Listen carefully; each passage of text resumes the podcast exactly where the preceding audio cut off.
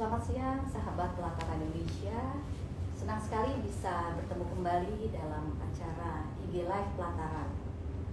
Kebetulan hari ini bersamaan dengan Hari Ibu sehingga saya ingin uh, mengucapkan selamat Hari Ibu kepada semua perempuan Indonesia. Pada kesempatan ini saya kedatangan tamu kehormatan yang sudah tidak asing lagi, Ibu Christine Hakim. Selamat siang, Mbak. Selamat siang, Mbak Dewi. Selamat siang, uh, sahabat pelataran dan juga saya ingin mengucapkan selamat Hari Ibu juga ya, Mbak Dewi buat seluruh perempuan Indonesia, khususnya sahabat pelataran. Baik. Jadi tema Hari Ibu ini adalah perempuan berdaya Indonesia maju. Ya. ya. Menurut Mbak Christine, bagaimana pandangan sesungguhnya dari perempuan Indonesia? Dari sudut pandang saya sih perempuan Indonesia luar biasa hebatnya. Dan juga yang tidak kalah pentingnya juga bahwa one of the most beautiful woman in the world look at Ibu Dewi. Dan bahkan kan uh, perempuan Indonesia yang diwakili oleh itu Lesti ya. penyanyi dangdut menempati nomor 5 the most beautiful uh, woman in the world pilihan dari uh, satu apa ya asosiasi uh, plastic surgery yang ada di Amerika. Oh, hmm, iya. So congratulations Menyiapkan ya, ya betul. Kecantikan. Betul. Tapi di samping kecantikannya, saya kira perempuan Indonesia kalau mau lihat bahkan sebelum NKRI ini berdiri hmm. uh, berabad-abad yang lalu sebelum uh, jadi prakolonialisme uh, sebelum jauh VOC sebelum datang kita tahu perempuan Indonesia yang dari Aceh di Aceh pernah uh, uh, me, ya, memimpin 33 perempuan di Aceh. Dan di dalam sejarah perkembangannya juga kita ada Kartini, ada Dewi Sartika, ada Kristina Martatiahamu dari Ambon, ada Walando Maramis dari Manado, jadi banyak sekali perempuan-perempuan hebat mereka merupakan betul. pejuang ya betul nenek moyang kita itu betul-betul hebat betul dan perempuan terus memperjuangkan betul mbak Dewi dan menurut saya dia sebagai penjaga kebudayaan ya hmm. memelihara kebudayaan apalagi ya. kebudayaan Indonesia adalah kebudayaan sangat tinggi ya yang hmm. harus kita pertahankan terus hmm. kita sebagai para perempuan wajib untuk melestarikan betul betul sekali apalagi peran perempuan juga sebagai pendidik yang Betul. terutama ya. ya. Ya, yang uh, saya sebagai perempuan muslimah saya tahu juga bagaimana perempuan sangat dihormati sebenarnya pada saat uh, apa namanya Nabi Muhammad ditanyakan oleh para sahabat siapa manusia yang paling harus dihormati di dunia ini dan dijawab oleh Nabi ibu kamu ditanya lagi sama siapa Nabi yang selain itu ibu kamu sampai tiga kali jawab ibu kamu baru kemudian bapak kamu. Jadi jangan jelas ya bapak-bapak. Jadi memang perempuan sudah seharusnya itu dihormati. Dan kita sebagai perempuan kita bangga bahwa karena kita sebagai uh, ibu yang hmm. bertanggung jawab atas kehidupan keluarga benar-benar memberikan pendidikan kepada anak-anaknya supaya mereka bisa menjalani kehidupan dengan lebih baik. Betul mbak. Ya. Saya sendiri mbak Dewi saya nggak punya anak uh, biologis. Hmm. tapi anak ideologis sekali yang dititipkan Tuhan kepada saya itu banyak sekali. Apakah itu yang ada hubungan darah atau ada tidak ada hubungan darah ya.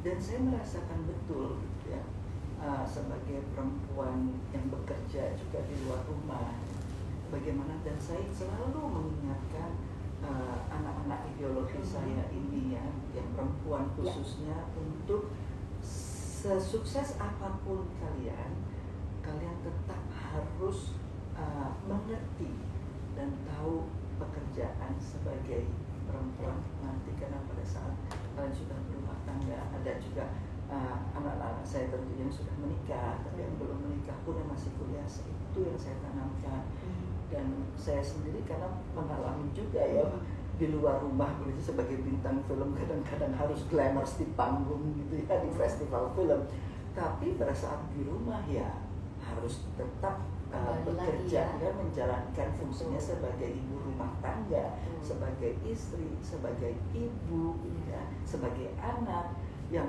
multi peran perempuan inilah yang memang uh, sebetulnya menjadi tantangan terbesar buat perempuan ya untuk tidak melupakan tetap fungsinya sebagai perempuan. dan tugas-tugasnya ya. Tapi juga di sinilah kenapa perempuan memang sepantasnya dihargai karena betul-betul dalam pejuang dalam kehidupan. Betul. Iya. Itulah perempuan Indonesia. Betul.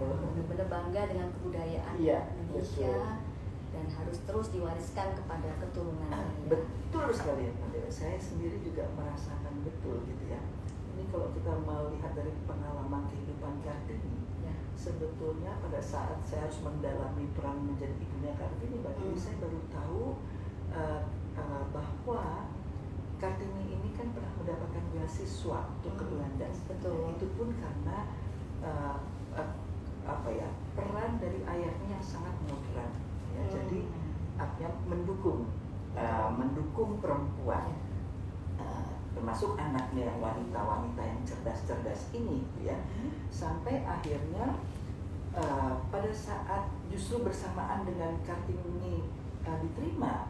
Uh, di salah satu uh, sekolah di Belanda, Universitas Belanda, lalu ayahnya sakit. Jadi di sinilah peran ibu yang sangat bijaksana menentukan dia tidak melarang Kartini untuk pergi uh, menerima beasiswanya, akan tetapi ibunya mengingatkan almarhum untuk biar bagaimanapun juga sebagai perempuan timur ada tanggung jawab kita juga untuk mempertahankan nilai-nilai. Jadi ibunya bahkan yang sekolahnya pesantren, dia hmm. tidak pernah mengikuti sekolah uh, di zaman Belanda itu uh, apa namanya memberikan kartini untuk mem, uh, apa, pilihan, mempunyai pilihan dengan memberikan uh, uh, gambaran atau informasi nilai-nilai murah, tapi juga apa yang dia pahami tentang nilai-nilai barat sehingga menurut saya Kartini mengambil keputusan yang tepat. Mungkin untuk sebagian orang menyayangkan kenapa kok menerima bahkan menjadi waktu itu menjadi istri kedua ya, hmm. nah, karena ada istri pertama dari uh, suaminya kan. Akan tetapi Kartini juga uh, melakukan mem, apa, mempunyai persyaratan yang tetap boleh membuka sekolah pada saat persyaratan itu dan suaminya memberikan kebebasan kepada Kartini mm-hmm. untuk uh, meningkatkan waktu itu gitu ya uh, apa namanya uh, ya untuk masa depan perempuan Indonesia yang lebih maju gitu. sehingga Kartini memilih uh, memang pilihan tersulit waktu itu dia tetap sebagai anak yang ingin mengabdi kepada orang tuanya khususnya kepada ayahnya yang sudah berjasa banyak uh, kepada Kartini dalam meningkatkan pendidikannya. Ini ke, uh, kepada Kartini dan anak-anak saudara-saudara yang lain. Dan memang ayahnya sedang sakit jadi Kartini tinggal ingin lebih dekat dengan ayahnya. Uh, akan tetapi uh, cita-cita dia juga untuk uh, apa yang meningkatkan untuk pendidikan perempuan Indonesia juga tetap bisa berjalan Betul. Ya. Jadi beruntung benar ada iya. Uh, Kartini iya, betul. dan, dan juga ada Dewi Sartika. Betul. Ada, ya, Nasdi, iya, ya, semua pejuang-pejuang wanita yang iya. memberikan kita contoh dan juga kita bisa teladani ya. iya. ya.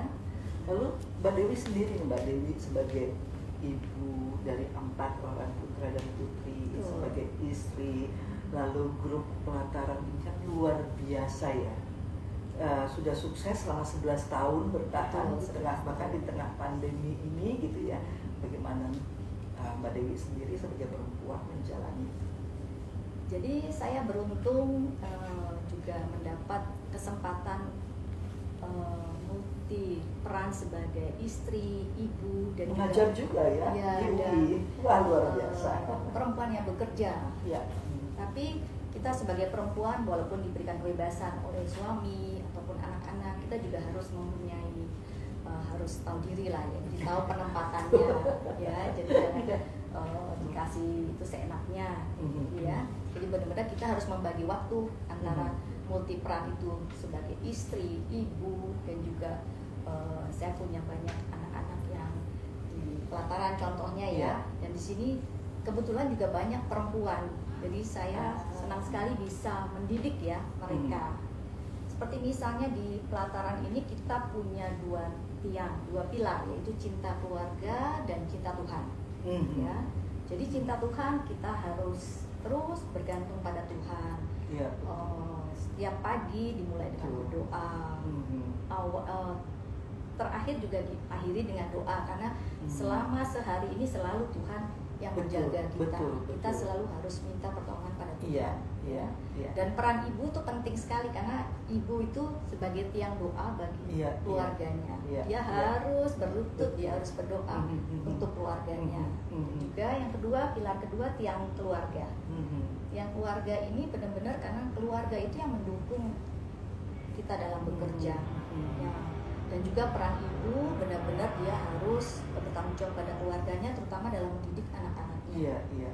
Jadi secara tidak langsung sebetulnya pelataran ini juga menjadi tempat ibadah karena kita semua di sini dan terus di pelataran itu kan melakukan pekerjaan mencari nafkah juga untuk keluarga. Itu Betul. kan bagian dari ibadah ya, Betul. Ya. Jadi ibadah yang sesungguhnya ya. Iya betul. Nggak hanya yang ritual-ritual saja, tapi Betul. penting juga di dalam bagaimana implementasi dalam kehidupan kita sehari-hari ya. Betul. Lalu kalau Mbak Dewi masih ada satunya sebagai duta wahana visi mungkin ya?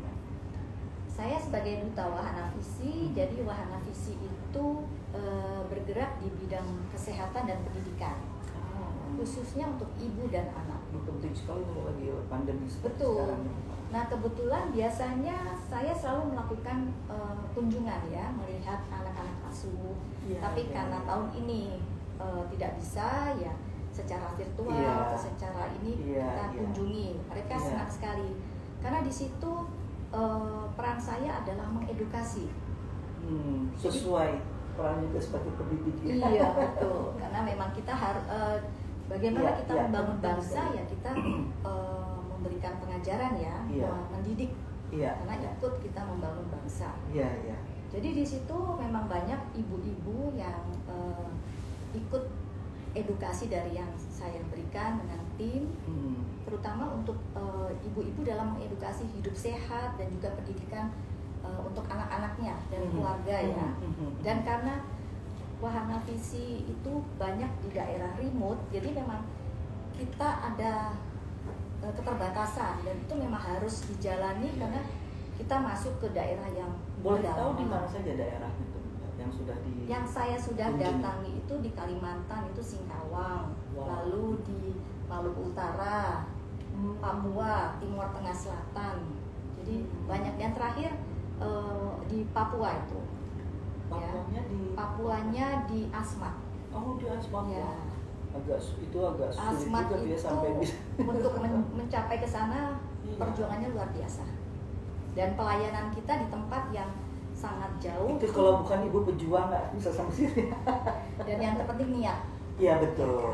Karena Iya, kalau kan? ada niat pasti Tuhan akan kasih iya jalan iya persis bagaimanapun. iya saya juga yakin dengan hal itu Karena kita harus punya niat mulia Hmm. untuk menolong orang. Dan di Iya. sana waktu di Papua tuh benar-benar harus eh, membereskan dari paling bawah dari segi kesehatan seperti mengajari mereka sikat gigi kan Iya. ini sekali sedih sekali ya mengajarkan anak-anak SD untuk menyikat gigi Hmm. memakai sabun jadi hidup bersih Hmm. itu sangat basic sekali kan apalagi daerah ter- terpencil seperti itu mbak ya? Betul betul. Pasti kan kebutuhan untuk kehidupan sehari-hari seperti odol. Betul. Iya, Nah, itu itu- kita datangkan itu oh iya. Mm, dan mereka diedukasi bagaimana penggunaannya Hmm. lalu apa gunanya dan eh, manfaatnya. Hmm. terutama ibu-ibunya juga diajarkan karena dia harus praktekkan dalam eh, mendidik anak-anaknya. Hmm. jadi kalau anak kecil kan dia kadang kala lupa atau bagaimana. Iya, jadi iya, harus iya. ibu yang mengingatkan. Betul betul saya juga pernah dalam kegiatan sosial yang Hakim Foundation Iya. itu Yayasan itu Kristen Hakim iya, ya itu kan awalnya waktu saya memproduksi film daun di atas bantal oh oke ya ya nah, jadi saya jujur saja waktu uh, kenapa tertarik karena pada saat saya melihat film dokumenter tentang anak jalanan sebagai perempuan Indonesia sebagai seorang ibu saya seperti ditampar ya, Mbak, ya Mhm. karena kok ada gitu ya anak-anak kehidupan seperti itu jadi apa yang tergambar di film itu real seperti apa yang terjadi Hmm. sesungguhnya mbak nah sampai singkat cerita waktu film itu diputar di seluruh dunia termasuk juga di Jepang Mm-mm. diputar sampai eh, tujuh minggu Mhm. di bioskop di Jepang dan akhirnya inisiatif dari si pemilik bioskop untuk eh, melakukan charity jadi dari penonton-penonton itu dan persis waktu film itu beredar eh, terjadi krisis di tahun 98 98 oh. Dan itu isunya bahwa ibu-ibu di Indonesia di daerah pedalaman tidak bisa memberi membelikan atau susu buat anak-anak balitanya Mhm. itu sampai ke sana mbak. Oh oke. jadi charity itu akhirnya terkumpul saya ingat sekali waktu itu satu setengah juta yen waktu itu kita tukar kira-kira per 150 juta, juta ya. Ya eh, mereka minta supaya kita membantu Hmm. membelikan susu buat anak-anak yang memang Mhm. membutuhkan Mhm. Nah, itulah cikal bakal juga Christine Hakim Foundation karena saya Oh. kumpulkan teman-teman iya, ibu-ibu iya, juga. betul. Ini harus diapakan Betul. 150 juta beli susu kan nggak sedikit lalu bagaimana pendistribusiannya jangan sampai waktu itu pemikiran kita bahwa nanti cost untuk transportasinya itu lebih Lebih besar, besar besar, ya. daripada susunya itu sendiri buat anak-anak akhirnya kita mencoba bikin program yang sustainable Oh, oke jadi dan kita memang jangkauannya coba ke daerah-daerah Pantura, daerah pesisir yang ada di dekat dengan Jakarta dan ternyata mbak daerah Banten itu banyak sekali. Bahkan ada anak Belanda yang tidak bisa mentak kepalanya tegak karena begitu Oh. lemah kondisinya, jadi jatuh Iya, terus iya, iya. kepala, Mbak. lehernya Iya, tidak betul. Nah itu juga akhirnya harus ada penanganan khusus, harus dirawat di rumah sakit sampai gizinya betul-betul memenuhi syarat. Jadi sebetulnya uh, uh, yayasan yang kami kelola ini, ya kemudian mereka ingin pakai nama saya sebetulnya saya tidak mau Oh. mbak ya karena kan nanti tanggung jawab dan bebannya berat dunia akhirat ya. Tapi ya kalau sudah jadi amanat kita nggak boleh menolak juga untuk kebaikan sesama. Betul. Ya makhluk sesama makhluk ciptaan Tuhan ya semenjak itulah uh, jadi ya, yayasan ini bergerak untuk malnutrition uh, balita uh, sama untuk memberikan beasiswa khusus ke anak-anak uh, mereka-mereka yang mendalami uh, kesenian. oh ya Ya, khusus karena untuk itu kesenian, juga ya. susah tuh mbak mendapatkan Betul. beasiswa untuk Hmm. itu. Biasanya kan hanya sekolah yang umum.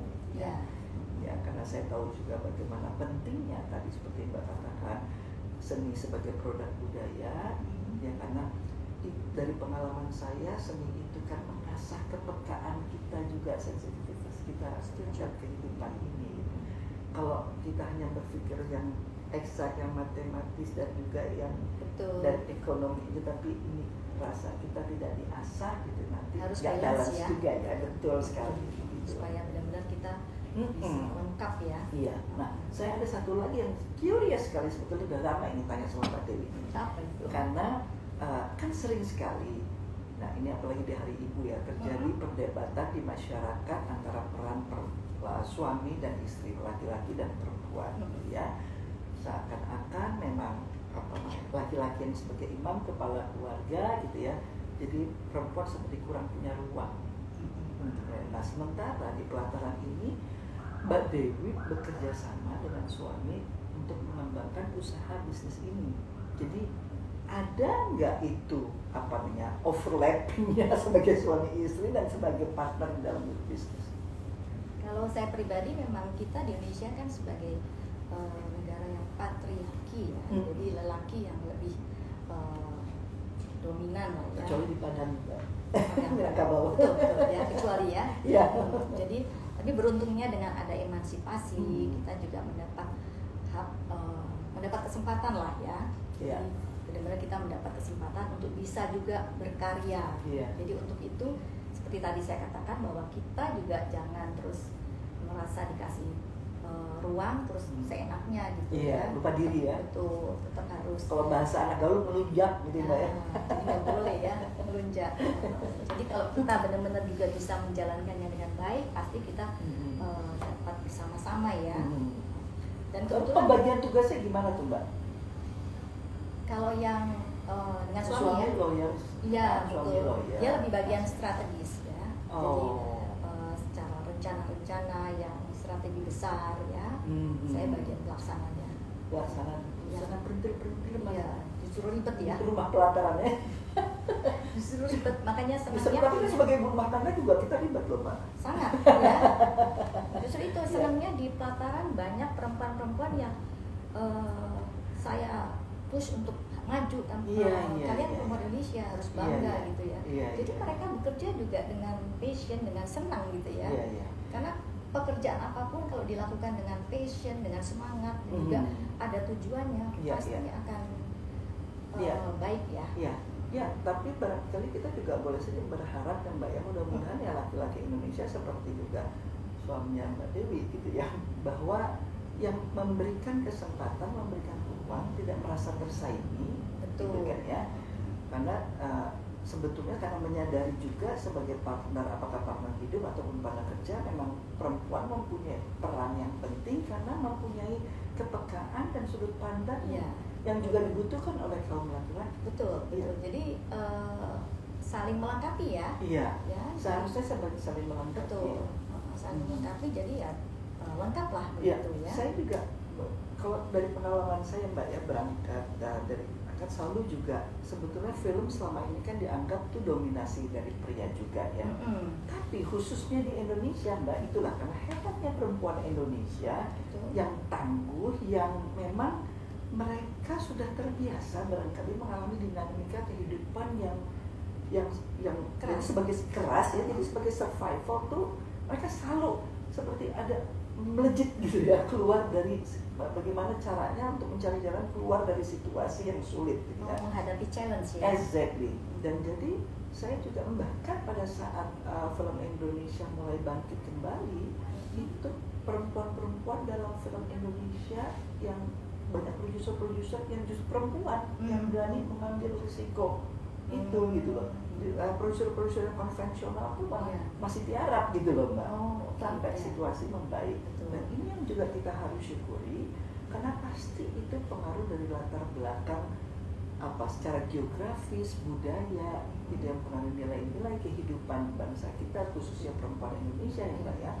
Karena eh, dan kita masih bersyukur di dalam dunia film itu perempuan Indonesia di sini ya perfilm Indonesia tidak dianggap second citizen Hmm. gitu.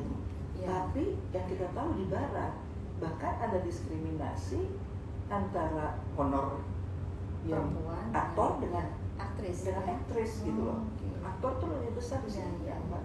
yang beruntungnya ya Beruntungnya itu. Jadi dari situ saja sebetulnya kita ya tidak perlu mempermasalahkan lagi masalah uh, apa apa uh, artinya bukan berarti uh, kita tetap harus berjuang dan kesetaraan gender itu menurut saya sebetulnya hmm, tidak membuat saya pribadi ya mbak ya uh, masalahnya itu adalah bukan perempuan Indonesia tidak dapat kesempatan tapi ya itu saya berharap bahwa laki-laki Indonesia pun mempunyai pemahaman atau sudut pandang yang berbeda laki-laki Indonesia ya. laki-laki Indonesia Ya. ya Jadi ya di samping itu tentunya perempuan Indonesia juga harus berani membuktikan eh, apa ya kemampuannya. Kalau saya yakin kalau memang eh, dirasakan positif oleh lingkungan dalam kecil aja dalam lingkungan keluarga, apalagi kemudian bisa dirasakan manfaatnya gitu ya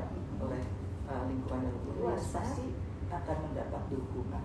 betul saya juga Bisa. eh, setuju dengan Hmm. itu karena benar-benar kita memberikan eh, yaitu sosialisasi kita tepat gitu ya Persis. dalam memberikan eh, didikan atau Mhm. apa karena juga terutama dalam hidup ini kita juga harus membuat hidup yang bermakna ya Iya, persis, persis.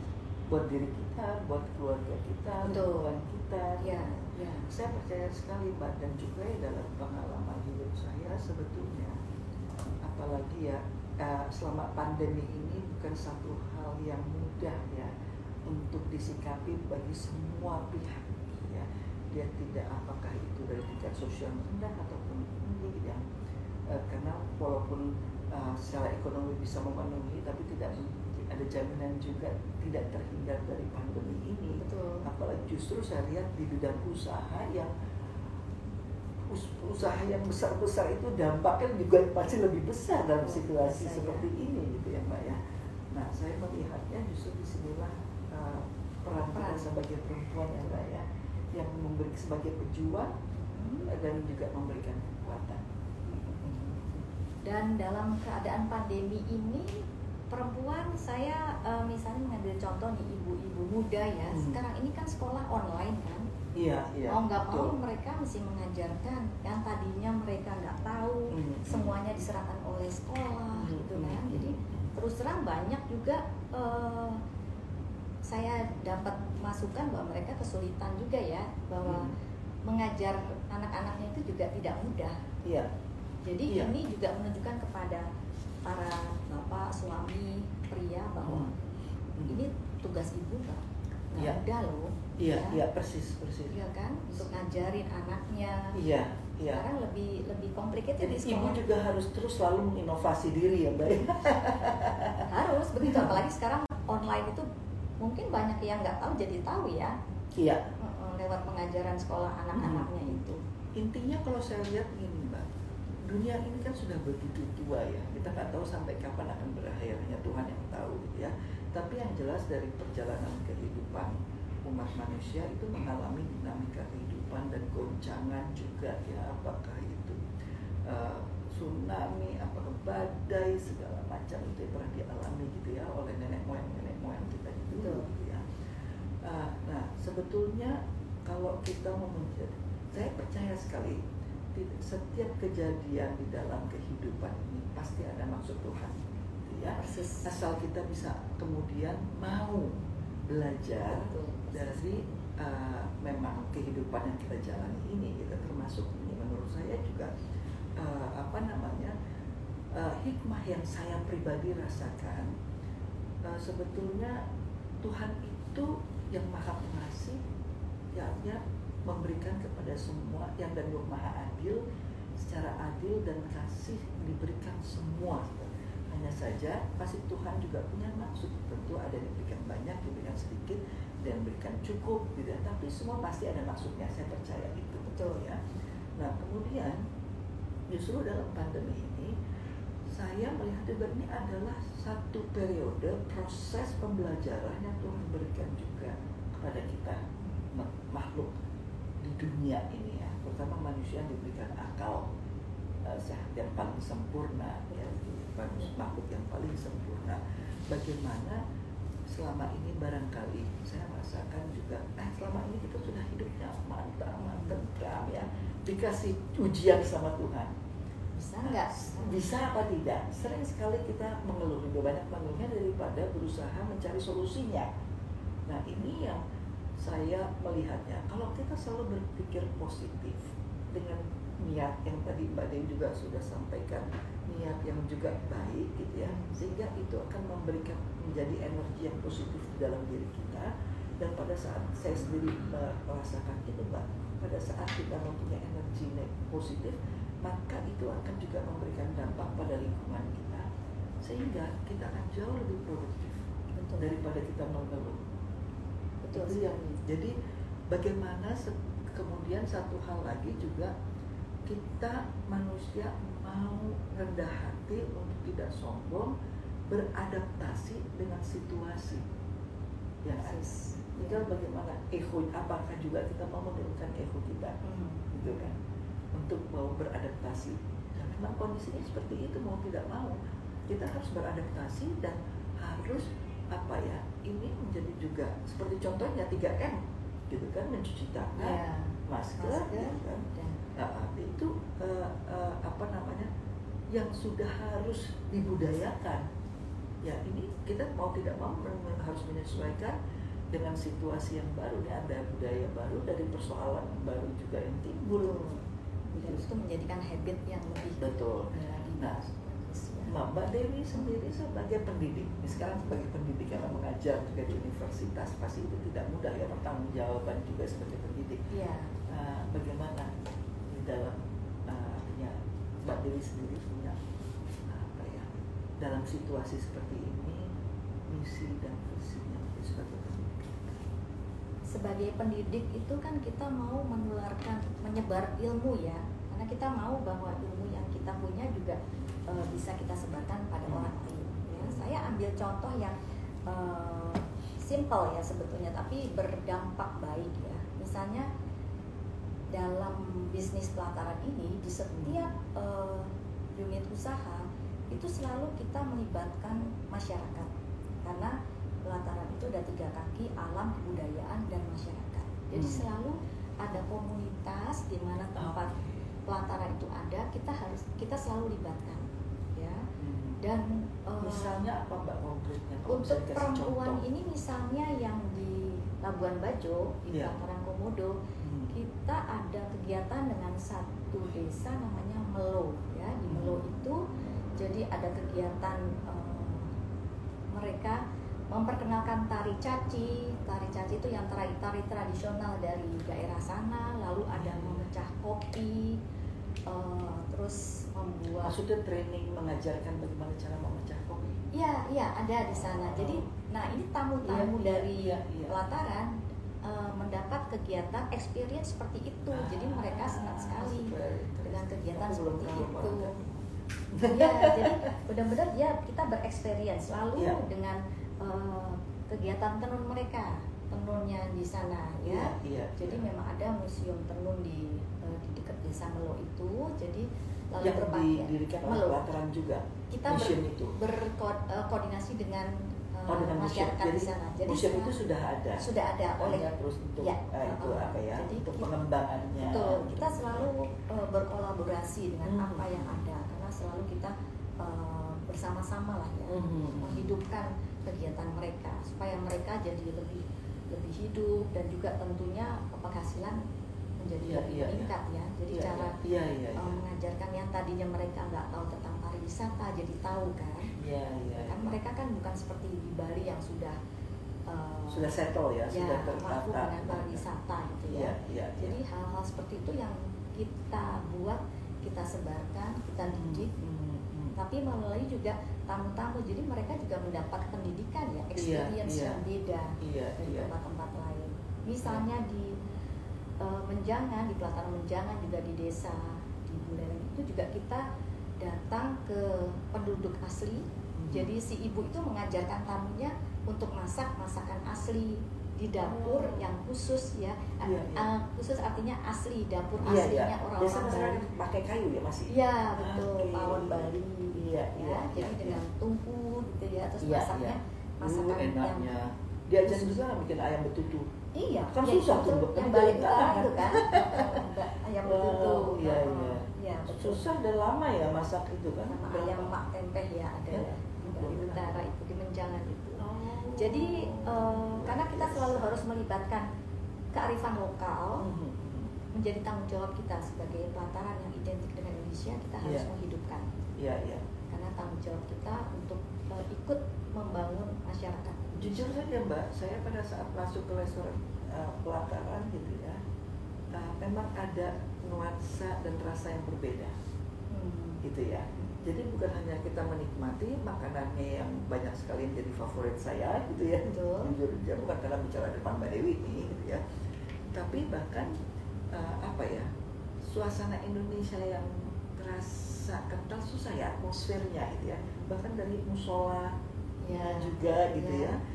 Uh, ada yang di apa namanya Dharma Wangsa itu Ya. kan diambil rumah Surau, ya, Iya, ya, surau ya, gitu kan ya. Benar-benar tradisional itu ya. Betul itu tentram sekali. Jadi saya bahkan uh, jujur ya ada teman-teman dekat juga atau keponakan yang mau menikah gitu ya nggak bisa di rumahnya kan ada keterbatasan di rumahnya saya selalu mengusulkan juga di pelataran karena uh, makanan Indonesia makanannya enak masih gitu ya untuk yang kelas bahkan teman-teman yang kelas menengah pun jadi masih terjangkau dan suasananya Indonesia Itu yang kita ciptakan jadi suasana. Terima kasih. suasana rumah dan juga yang Betul. terpenting adalah menghadirkan jiwa di setiap eh, unit usaha. rohnya Iya, itu ya mbak iya. ya betul Jadi tamu yang datang merasa dia eh, diterima ya. Jadi kerasa jadi bukan cuma pemain film aja harus menjiwai ya mbak ya pengusaha yang seperti mbak Dewi ini betul nah itulah jiwa dari pemiliknya itu gitu ya mengerti bahkan bukan jiwa dan itu jadi terasa beda Dan itu yang kita tularkan kepada semua staf di pelataran. Jadi mereka juga mempunyai rasa memiliki Iya. dan juga menjaga rumah. Ya, tapi di samping ke staff ke anak-anak sendiri gimana Mbak? Karena anak-anak zaman sendiri kan milenial Mbak ya. Udah berbeda sepertinya kan. Tapi anak-anak eh, ini anak saya nurut semua nih. Puji Tuhan. Karena pendidikannya dari kecil. ya, iya Ya, persis. jadi benar-benar- Ditanamkan dari kecil ya. Ya betul. Pada saat anak-anak kecil pelajaran itu banyak sekali dan kita harus terus menerus ya Iya, mengajarkannya. iya. Tidak boleh capek sampai Mhm. akhirnya mereka mempunyai eh, bisa berakar kuat di Mhm, mereka mhm. sehingga mereka punya eh, pegangan ya Mhm. dasar yang kuat. Hmm. Betul sekali. Saya em, baru dapat em, saya tadi pagi dapat WA dari keponakan ya, Hmm. gitu ya. Pokoknya selamat hari ibu. ya. Bahwa tugas ibu tuh 24 jam tidak berhenti tanpa pamrih, tanpa ada bonus, tanpa ada dan seumur hidup Betul, pekerjaan ibu betul. itu ya mbak ya. Nggak selesai ya. Nggak selesai, Iya.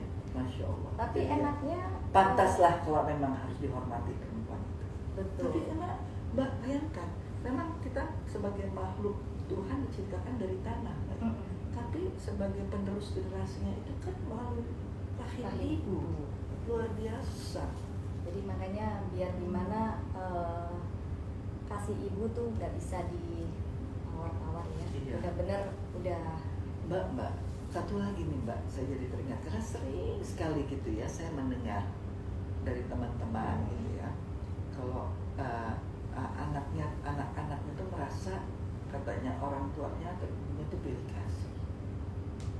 Saya, saya karena nggak punya anak Mm-mm. ya Mbak ya, anak biologis ya, tapi uh, saya perhatikan, saya mengamati uh, nggak mungkin kayaknya ibu tuh pilih kasih, tapi barangkali uh, setiap anak itu karakternya berbeda, jadi penanganannya itu harus berbeda. iya karena kan an- Nah, tapi untuk menjelaskan kepada yang merasa ibu ini pilih kasih atau orang tuanya pilih kasih itu bagaimana, Mbak? Kepada Oh. anak-anak. Ya, artinya sepertinya nggak cukup cuma nggak mungkin gitu bahwa orang tua tuh nggak apa namanya mau pilih kasih. iya ya karena kan memang setiap anak beda-beda ya. Jadi penangannya dari anak yang berkepribadian A dengan yang B kan tidak sama. Hmm. Jadi eh, supaya mereka itu benar-benar tahu bahwa si ibu tuh memang penanganannya beda-beda dan tidak membedakan. Bukan karena Iya. gitu heeh.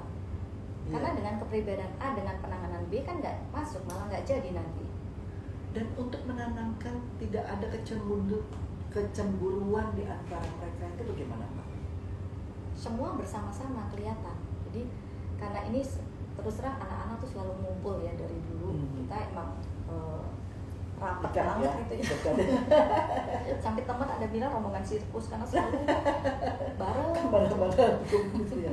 Iya iya. sampai Sampai bisa- sekarang sudah punya cucu Iya, juga ya. betul. kelihatan Hmm. sekali hasilnya itu eh, ada anak yang sudah menikah jadi dia juga merasakan apa yang dia dapat Iya. karena iya, sekarang iya. dia belum punya anak kan juga dia bisa Iya iya iya. mempraktekkan gitu. Jadi kebersamaan itu tetap ya dengan penanganan yang berbeda tapi tetap kebersamaan itu Betul. perlu dijaga. Iya. Dan barangkali juga gotong royong di antara individu-individu dalam keluarga ini juga ya. Mbak? pasti Pasti ya itu harus karena ditanamkan harus kompak juga ya kompak Iya. dan juga tidak hitung-hitungan Iya, Eh, iya, iya. mereka harus eh, saling membantu Iya, iya, ya iya. nah itu Iya. Juga kita sambil menanamkan tradisi Indonesia gotong royong Betul. saling menghormati Mhm. ya Mhm. dan terus menghormati orang tua Iya iya. ya kan berbakti pada orang tua itu suatu ini Iya. eh, yang Oke. baik kasih Oh, ada pertanyaan ya Mbak dari sahabat pelataran. boleh jawab. Bagaimana kita sebagai wanita harus bersikap terhadap pria tanpa harus menurunkan derajat dan kodrat sebagai wanita? Monggo Mbak menjawab. ya Ini dari Kids Siapa? Kids ya dari Kids Kitski ya terima Kitski. kasih atas Ya, terima kasih. pertanyaannya jadi seperti tadi yang kita sudah bicarakan bahwa kita sebagai wanita Indonesia tuh kita harus bangga bahwa kita punya kepribadian yang eh, kuat ya kita punya dasar yang eh, benar-benar bisa kita sebagai eh, wanita nah tadi seperti saya sampaikan bahwa walaupun kita mendapat eh, kesempatan dari pria untuk bisa misalnya berkarya atau apa tapi kita juga jangan semena-mena ya Kan? Hmm. jadi itu tidak harus kita menurunkan derajat dan kodrat kita sebagai wanita kita punya Ya. punya harga diri ya dan dengan kita punya sikap yang kuat niscaya pria akan respect kepada kita. Iya, ya kan? Ya. karena dia lihat oh ini wanita eh, perempuan ini punya identitas yang kuat. Kita nggak boleh main-main ya jadi supaya jangan disepelekan gitu loh. Iya. Iya. ya. Iya, betul Mbak Dewi. Saya sendiri pengalaman, saya menikah 20 tahun. Nah, eh, kami kan suami saya orang Belanda, kami tentunya punya eh, latar Budaya. belakang yang sangat berbeda gitu ya. Mhm. Tapi di mana-mana saya kira jangankan antara perempuan laki-laki, pada intinya kita sesama makhluk hidup. Saya percaya uh, uh, with the power of love. Hmm? Uh, bahwa perlu cinta kasih. Semua agama mengajarkan cinta kasih betul gitu ya. Nah, cinta kasih inilah yang mendasari itu paling utama menurut Hmm. saya. Ya. Kemudian karena dari cinta kasih itu uh, dan saya juga berprinsip kalau dengan pasangan bahwa uh, martabat dan harga diri suami adalah martabat dan harga diri saya. betul Jadi saya kalau mau menjaga martabat saya lah, jagalah martabat dan juga harga diri suami. Jadi Begitu saling juga ya. sebaliknya, jadi Ya, saling menghargai. ya, ya ya. bahwasanya ada perbedaan pendapat tapi saya berusaha untuk selalu berangkat dari bukan eh, kekurangannya tapi apa kelebihannya Mhm. Eh, dan kemudian kalau memang ada kekurangannya saya kira saya juga punya kekurangan suami punya kekurangan kita masing-masing harus bisa ikhlas menerima kekurangan betul masing-masing. persis ya kan? Lalu kembali berangkat dengan tujuan yang positif untuk menjaga karena buat saya uh, pernikahan adalah ibadah jadi Mhm. itu juga amanat gitu ya. Kembali lagi apa kewajiban saya sebagai perempuan sebagai seorang istri? Uh, dan kemudian ya saya berpikir uh, suami juga pasti mengetahui kan hal itu kalau umpamanya dari kita masing-masing toh ada kesalahan itu nanti harus dipertanggungjawabkan kepada Tuhan Tuhan Iya kan, masing-masingnya. Ya. gitu. Jadi saya saya saya setuju sekali bahwa memang kuncinya adalah memang bagaimana semua kalau di dalam uh, pasti saya percaya di Nasrani juga kalau di dalam Islam itu saya ingat sekali Pak Nazaruddin imam besar dari Masjid Istiqlal selalu mengang di dalam nasihat perkawinan yang mengatakan bahwa selesaikanlah segala sesuatu di atas sajadah. Nah, saya punya sahabat yang Nasrani Pak Mhm. waktu ya, eh, mengalami goncangan gitu ya saya bilang saya ingat sekali saya dulu sekolah di eh, s- eh, SMP sekolahnya di Katolik Kulit. di Santa Teresa Mhm. Itu kan? Bagaimana kalau berdoa di, di apa apa sih pakai dingklik yang ada bantal oh iya. untuk Oh, ini. untuk berlutut gitu Berlutut, ya. nah saya kebetulan waktu saya ke rumah sahabat saya itu saya lihat juga di samping tempat tidurnya Hmm. ada itu. Jadi meja kecilnya itu di Ya, dalam ya. Alkitab terus eh, ada Ya, untuk kecil tadi itu gitu untuk ya. berdoa gitu. Karena saya bilang saya bilang kalau saya dia sajadah saya bilang mu saya bilang karena gini eh, sering sekali bukan sering tidak semua manusia itu bisa juga eh, mengatasi permasalahan yang ada ya. Termasuk orang tua kita belum tentu juga bisa memberikan solusi yang tepat. Apakah sahabat begitu juga? Apalagi saya sebagai sahabat. Tapi saya bilang selesaikanlah segala sesuatu di sajadah kalau kamu sebagai Nasrani ya di tempat berdoa. Iya. itu Ya. pasti Tuhan akan menjawab. Hanya saja kita memang harus mencari rumusannya itu rumusan atau tanda-tanda yang Tuhan berikan kepada kita harus bagaimana betul. itulah harus lebih peka mendengar Betul. suara Tuhan. Iya. Gimana untuk mendapatkan peka suara Tuhan ya kita harus banyak bergumul dengan Tuhan. betul. Ya, iya. dan berkomunikasi dengan Tuhan Betul. menjalin ikatan batin ini juga Ya, dengan ya, Tuhan. ya, itu untuk saya juga terakhir waktu saya main film perempuan tengah jahanam Oh iya. saya bilang kita yang sering kita lupakan adalah di handphone kita itu kan penuh dengan elemen-elemen ada di dalam diri kita juga ada alat rekam ada recording uh, ada memori tempat yang tapi yang tidak ada ciptaan Tuhan yang bisa dikalahkan dari cipta Tuhan adalah ada rasa ada hati ada tidak ada penciuman ya. nah Indra ya. Iya, kita uh, sering lebih mementingkan memelihara barang-barang kita tapi kita lupa memelihara elemen-elemen ciptaan Tuhan yang sebetulnya itu. Kalau kita pelihara frekuensinya jauh lebih canggih dari palapa atau satelit mana pun. Karena apa? Kita bisa frekuensi kita punya ini bisa tembus sampai ke Tuhan lewat dari langit ketujuh karena inilah yang kembali lagi kalau tanya bagaimana menghadapi pria ya kita sesama makhluk ciptaan Tuhan yang sudah di, diciptakan untuk berpasangan berpasangan.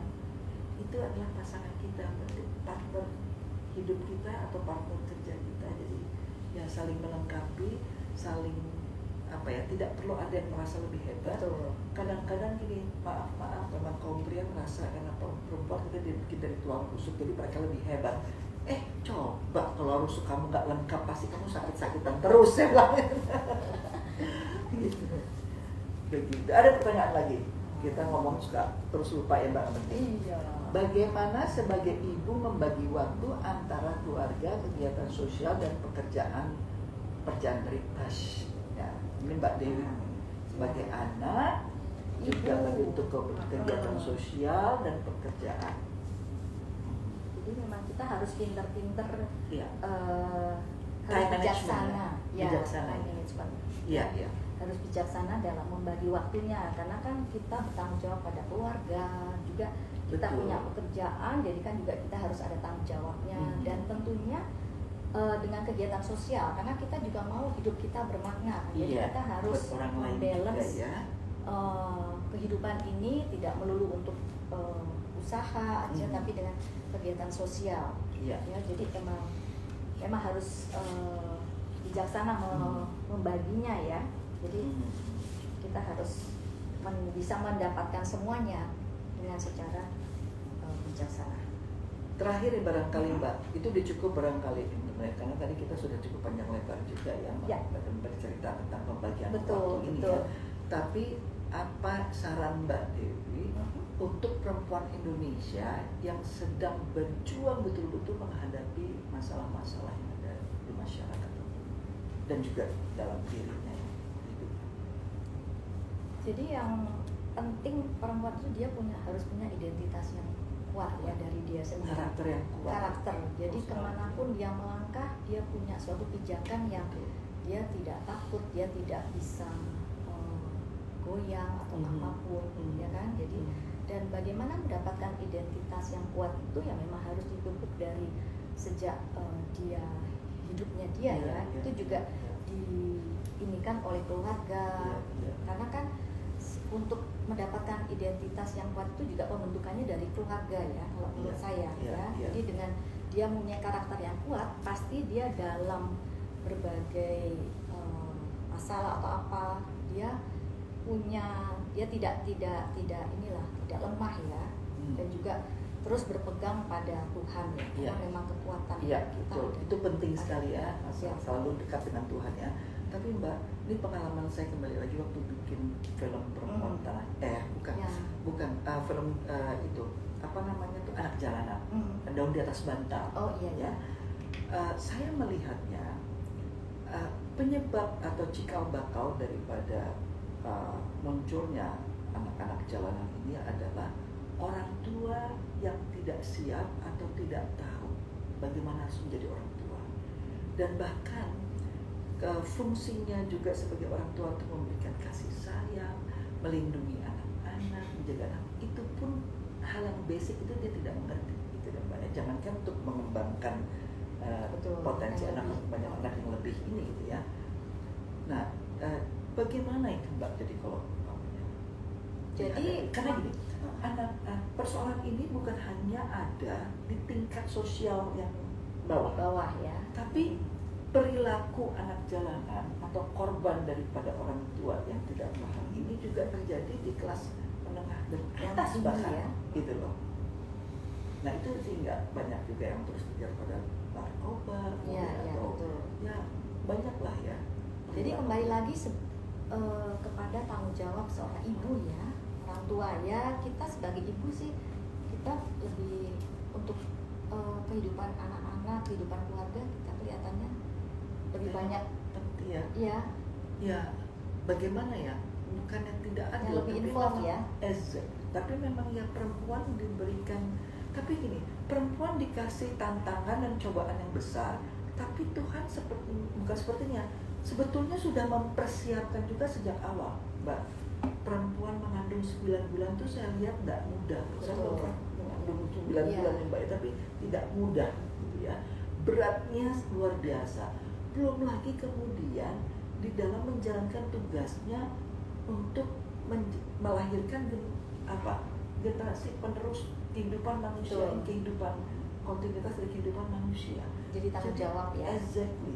Jadi betapa luar biasanya Tuhan sudah mempersiapkan itu gitu ya kepada perempuan dan seharusnya memang perempuan tidak boleh cepat menyerah. Barangkali ya? Tidak boleh cepat putus asa. Betul. Tapi harus memang ya karena memang sudah tugasnya memang iya. me- apa ya me- menjadi pelindung buat kehidupan itu sendiri. Jadi perempuan harus punya daya juang yang kuat. Betul. Ya untuk bisa dia Ya, terus survive. kita berdoa ya mudah-mudahan perempuan Indonesia diberikan kekuatan yang luar biasa kekuatan lahir dan batin Betul. untuk Ya. eh, apa namanya ya untuk bisa melanjutkan amanat tugas kewajibannya sebagai perempuan Indonesia ya mbak ya ya dan selalu eh, bangga ya jadi jadilah perempuan Indonesia yang membanggakan dan terutama tetap memelihara kebudayaan Indonesia Ya, penting sekali itu mbak ya supaya nilai-nilai luhur tetap dari nenek terjaga moyang kita bisa terjaga Betul. amin Dan- amin ya. Luar biasa. Terima kasih. Terima kasih sama-sama, mbak Dewi sudah Christine, memberikan sharingnya. kesempatan saya di ruang ini untuk berbagi dengan sahabat pelataran. Terima kasih sahabat pelataran.